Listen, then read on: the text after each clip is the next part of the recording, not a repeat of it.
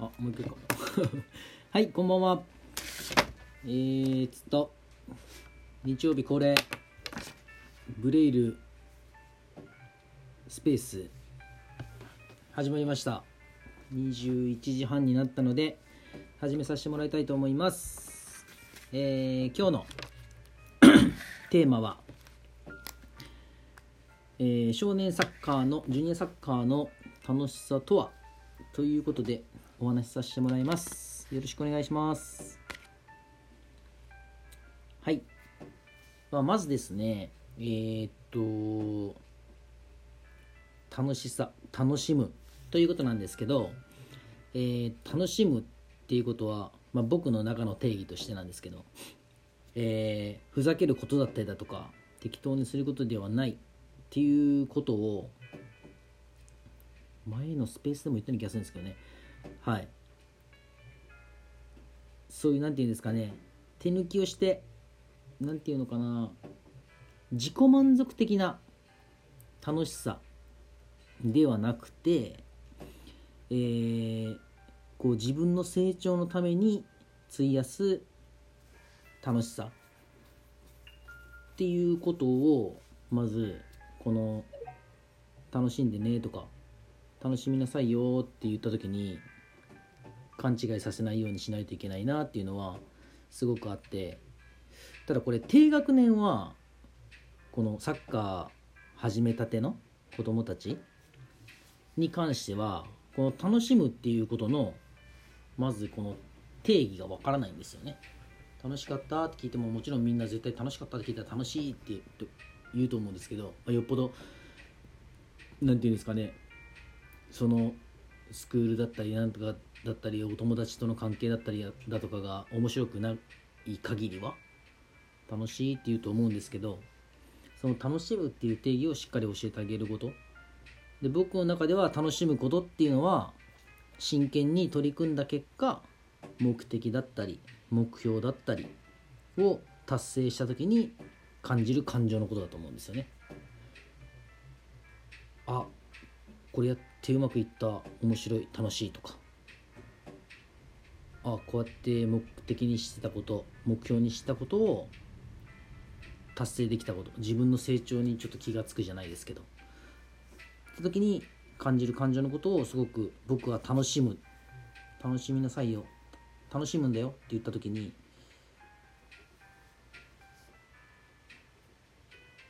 僕はこの状況を考えてますね。この真剣に取り組んだ結果目的目標を達成した時に感じる感情。っていうことをえーっと踏まえた上で僕がすごく気をつけなくてはいけないなっていうことがあってそれはこの楽しさとかこの真剣に取り組むこともそうなんですけどそこには個人差があるよっていうことっていうところを特にこう指導者だったり、まあ、スクールコーチだったりだとかまあ親御さんもそうですね。は気をつけないといけないなと。その個人差。まあもちろん人と比べることっていうのはそんなにいいことではないんですけど競争させるっていうのとはまた別で。でその個人差はもちろんリフティングが1回ずつ増えていくっていうのがすごく楽しいっていう子もいますし何て言うんですかねこの課題の中で相手をかわせて楽しいとか相手を抜けて楽しいとかシュートゴールに決めれて楽しいとかこれ人それぞれ個人差はあると思うんですよ。ただ来てお友達と一緒にいることが楽しいもあると思うんですよね。もちろん。っていう中でこ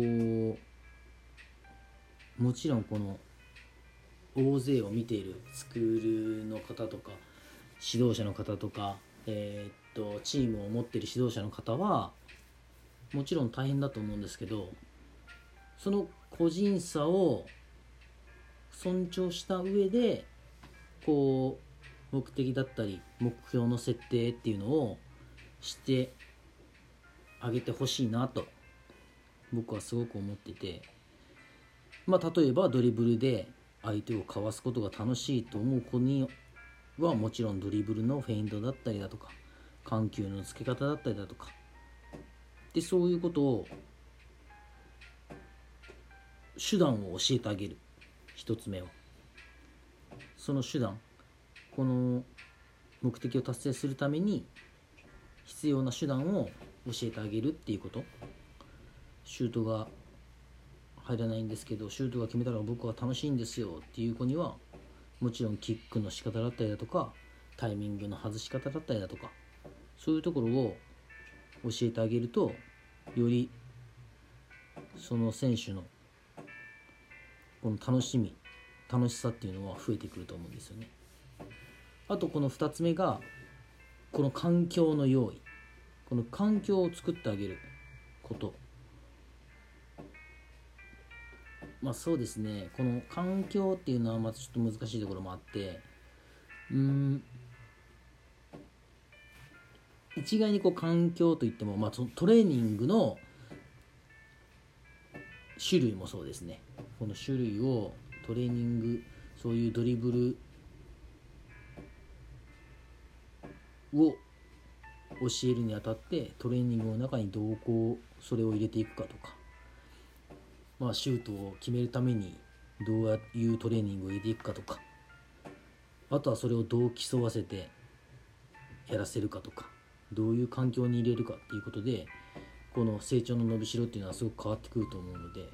そういう環境の用意っていうのもすごく大事なのかなっていうふうに僕は思いますね。あとはそうですねこの楽しむっていうことでいくと僕はすごく今日伝えたいことがあって子供たちの楽しいって感じること、まあ、僕も子供の頃というか、えー、小さい頃小学生の頃まあ3年生からなんですけどサッカー始めたのは。まあもちろんその前は少年野球やってたんですけどソフトボールやってたんですけどその時も含めて、まあ、どんなスポーツでもそうだと思うんですけどこの楽しさって何かなって考えた時にもちろんその成長できるための目的目標を達成したことが楽しいって感じたことはもちろんなんですけどもう一つ褒められて楽しいって感じたっていうことがすごく大きくてこの褒められるっていうことが何よりも何て言うんですかねこう何者にも代え難いすごくこう強いイメージがあってこの褒められたいがやっぱ強かったなぁと僕は思うんですよね。家でそんなに褒められてないかといえばうーん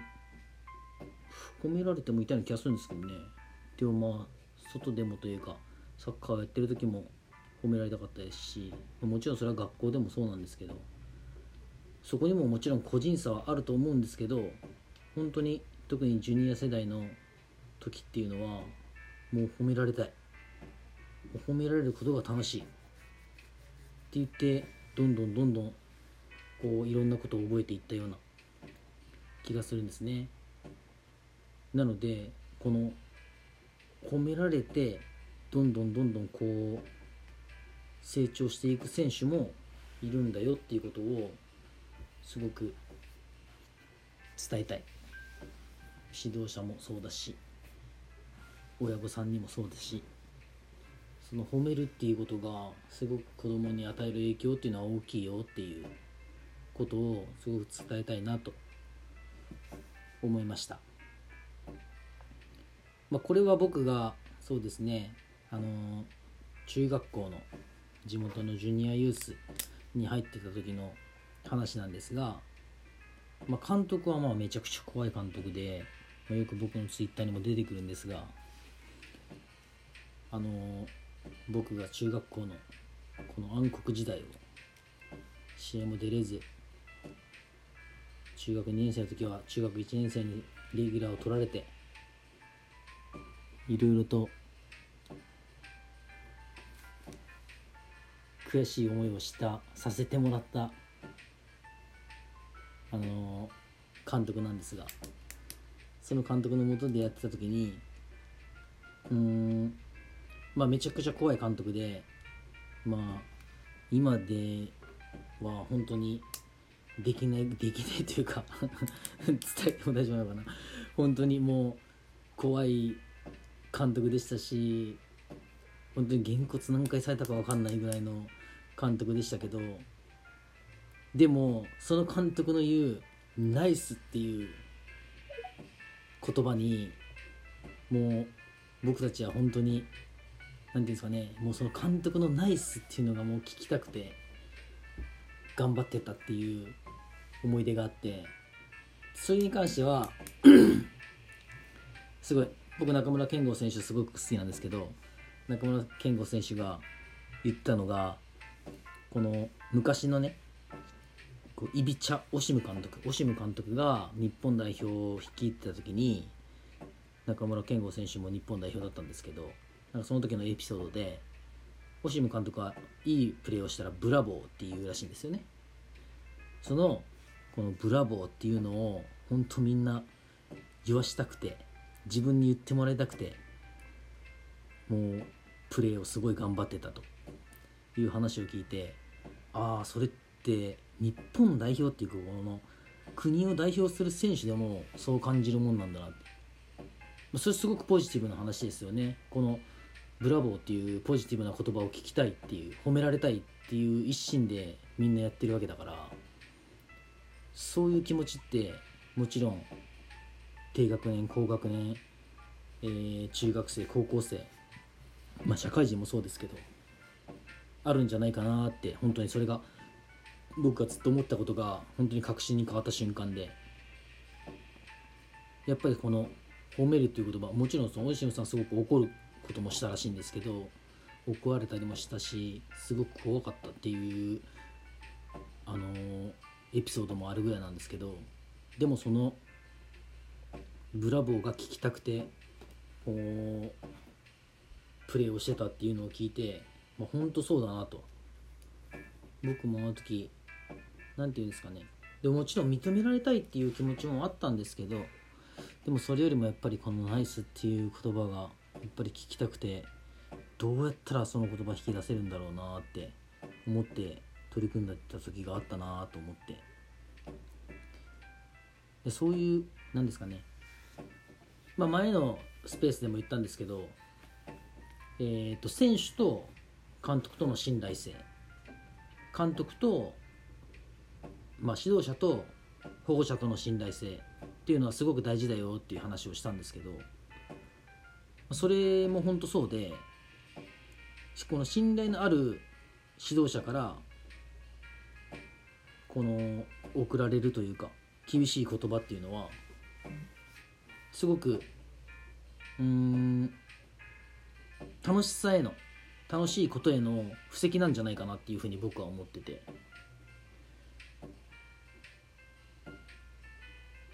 なんでそう思ったかっていうとやっぱ指導者って子供たちをやっぱりね上手にしたいっていうことを考えながら日々指導してると思うんですよね。こいつたちを下手くそにしてやろうと思ってやってる指導者は一人もいないと思うんです。でももうほんとたまにニュースになるようなそういうあの体罰だったりどうこうだったりっていうのは本当その厳しさっていうのをやっぱりちょっと履き違えちゃったというか間違えちゃったっていうことだけだと思うんですね。だし、まあ、僕はもちろんそういうのをその厳しさをこう殴ったり暴言でこう表現するもんではないと思ってるのでそれをもちろん正当化する気もないですしあのー、賛成する気ももちろんないんですけど。けどこの信頼関係がある中でやっぱ厳しい言葉を言われるっていうのはそれに応えたいっていう気持ちにもちろんなりますし子供は。その中でこう与えられた課題だったりをこう達成しようと。考えること。それができた時。っていうのはそのやっぱり達成感っていうのとうんそうですね達成感っていうのとやっぱその楽しさっていうのはすごいマッチするんじゃないかなっていうふうにすごく考えてますね。なのでそういうこういうなんていうんですかねこう、まあ、まずもちろん信頼関係がないといけないよっていうのはもちろんあるんですけどその中にもやっぱりそういう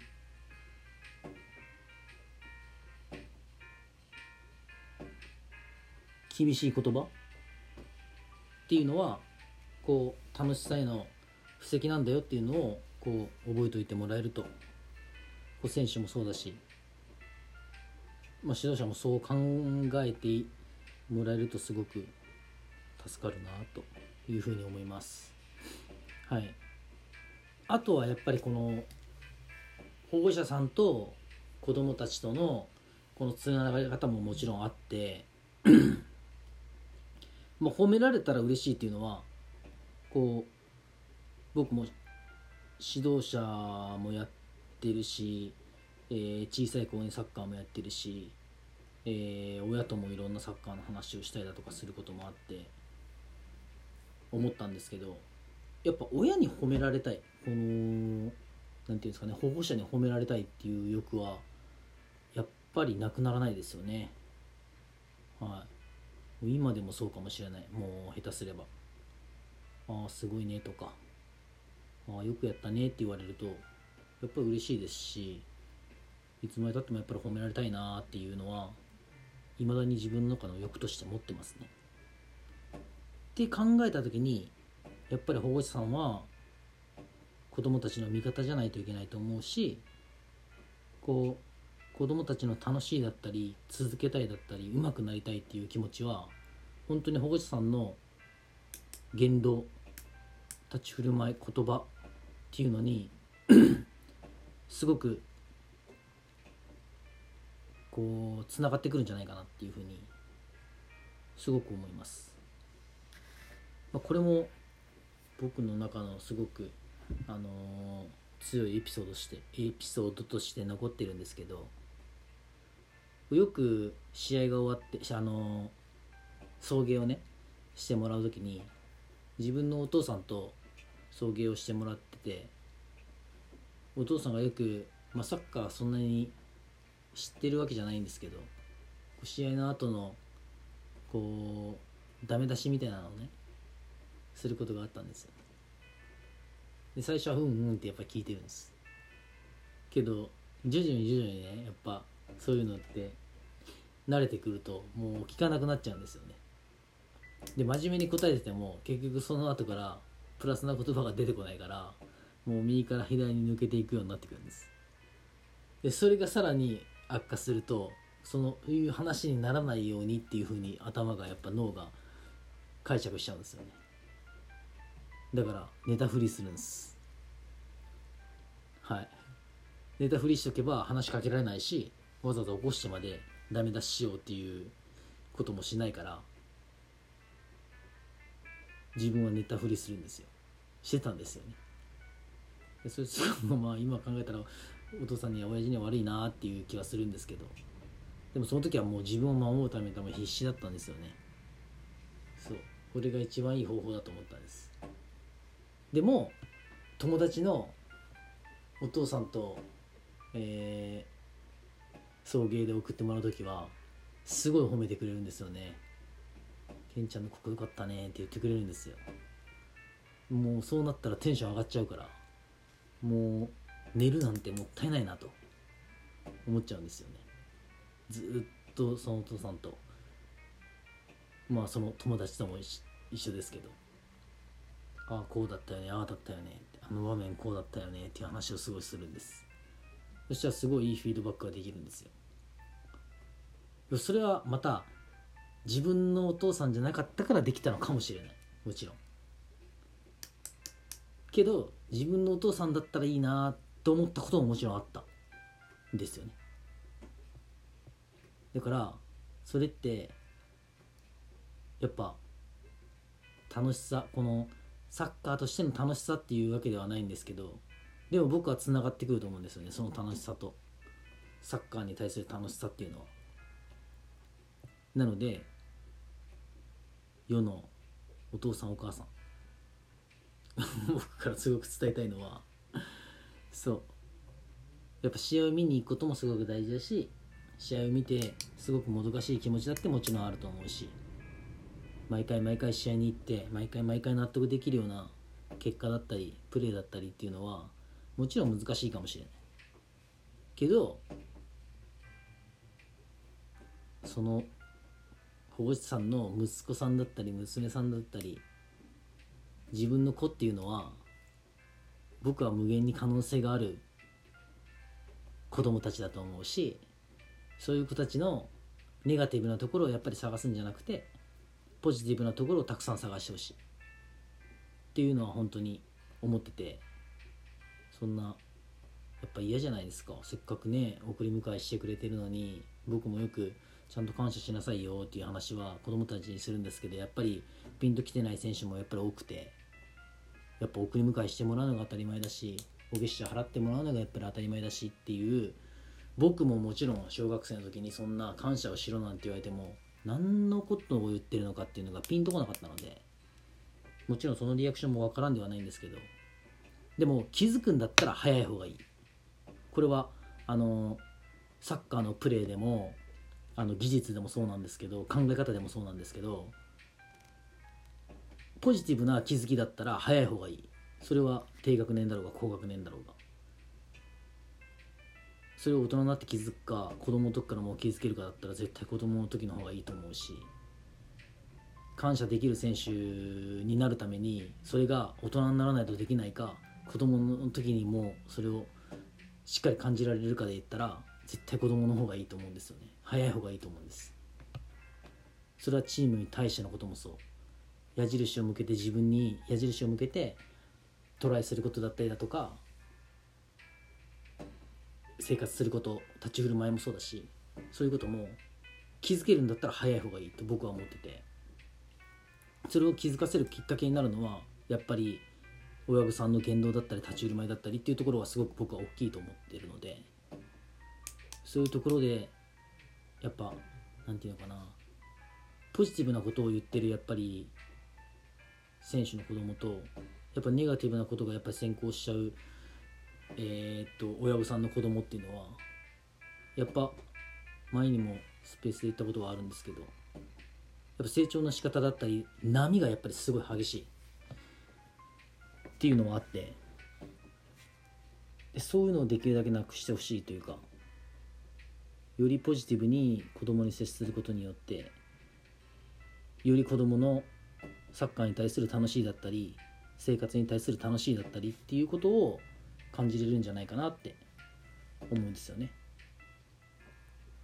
なのでそれってまあ確かにね難しいことことだと思うんですよ。もどかしいのでねなんでできないのって思うこともあると思うし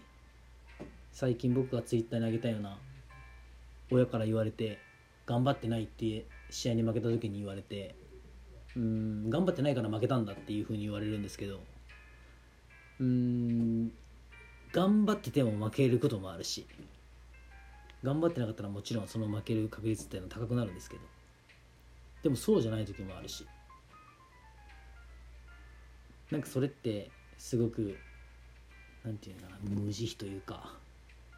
なんかね尊重されてないような錯覚を覚えるんですよね。ああ負けて励ましてほしい時にこの言葉かって子供ながらにすごく思ったなと。でもあの ツイッターにはまあ短くて書けなかったんですけどでもフォローをしてくれたんですよね。やっぱり。親は。そう。できると思ってるから言ってるんだよっていう。あんたならできるんだよっていうことを言ってくれたことはすごく僕の中では助かったしこううんただただメンタルが下がるだけではなくてそこをふわっとちょっと上げてくれたというか。うん。っていうのはあると思うんでやっぱりポジティブな言葉に子供たちがこう成長するきっかけがあるなと。思うのでまあなんかちょっと今日のこの楽しむとか楽しさっていうところとなんか筋が通ってるようで通ってないのか分かんない感じに 途中からちょっとなっちゃったんですけどはい。まあ今日の本当えー、少年サッカーの楽しさとはっていうところでいくとまあ僕の考え方なんですけど、まあ、楽しむっていうことは真剣に取り組んだ結果目的だったり目標を達成した時の感情感じる感情のことっていうふうに思っててもうこれはもう本当に小学生でもあの社会人でもマジで関係ないと思います、はい、真剣に取り組まないとその楽しさってやっぱり分かんないし真剣に取り組むからこそ楽しいっていうことを追求したくなる。っていうことはすごくあって。でも目標達成できなかくてもやっぱり楽しむこともあるんですけどね。あるんですけどでも心底やっぱりああ楽しいなと思えた時ってやっぱ自分の思ったことがその通りになったことなった時というかその目標の目的を達成したことだと思うんですよね。なのでそれを感じるためにどうしたらいいかっていうことを常に考えなくちゃいけないなと思っています。その楽しさがどんどんどんどん増えることで成長がどんどんどんどんしていくことだと思うしましてや少年サッカー小学生のうちっていうのはそのゴールデンエイジって言ってすごくものを吸収したりだとかすることが多くなる年頃なので年代なのでそういう時にネガティブな言葉でこう何て言うのかな聞かせるよりは僕はどんどんポジティブな言葉で声をかけてあげてほしいなというふうに思います。ただその信頼関係が成り立っている時っていうのは厳しい言葉だったりその信頼を受ける上でかけてあげる言葉っていうのはすごくその楽しさを引き出すために必要なことなのかなと。なので信頼のある関係での厳しい言葉っていうのは楽しさへの布石なんじゃないかなっていうところはすごく伝えたかったことですかね今日。はい。なのでこれは指導者といえはいええー、っと保護士さんにもすごく該当するところだと思うのでもちろん僕もこれはプライベートのブレイルをやるときにすごく気にしてることだとことなんですよね。はい。ネガティブな言葉よりもポジティブな言葉をどんどんかけてあげる。その中で宿題だったりこう何て言うんですかねトレーニングの中で逆境もしっかり味わ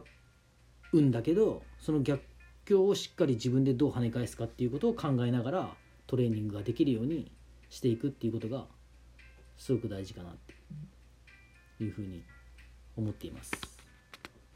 まあプライベートスクールなんで特にこの1対1っていうのはもう逃げ場ないですから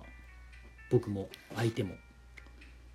そういう点ではすごくダイレクトに言葉が伝わるしこの成長しているっていうあの感覚もすごく多いのでやりがいがあるお仕事だなとは思うんですが、ま、もちろんチームを見てる方も、えー、保護者の方もすごく難しい部分だったり大変な部分はあると思うんですが、まあ、ちょっとでも参考にしてもらったらなというふうに思います。はい。本日のテーマ少年サッカーの楽しさとは？というところで今日はお話しさせてもらいました。ありがとうございます。これにて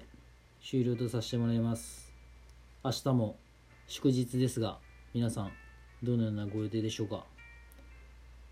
えー、怪我しないように、えー、子供さんのあの応援等あるようでしたらしっかり見てあげてしっかりポジティブな言葉かけてあげてください。ありがとう。グッとくれました。リトルさんありがとうございます。はい。皆さんなら。聞いてくれてありがとうございます。皆さんならきっとえー、大丈夫だと思いますので。はい。頑張っていきましょう。3連休ですかね。最終日になります。皆さんが良い3連休あの最終日を送れますように願っておりますのでまた Twitter と、えーよろしくお願いします。ありがとうございました。失礼します。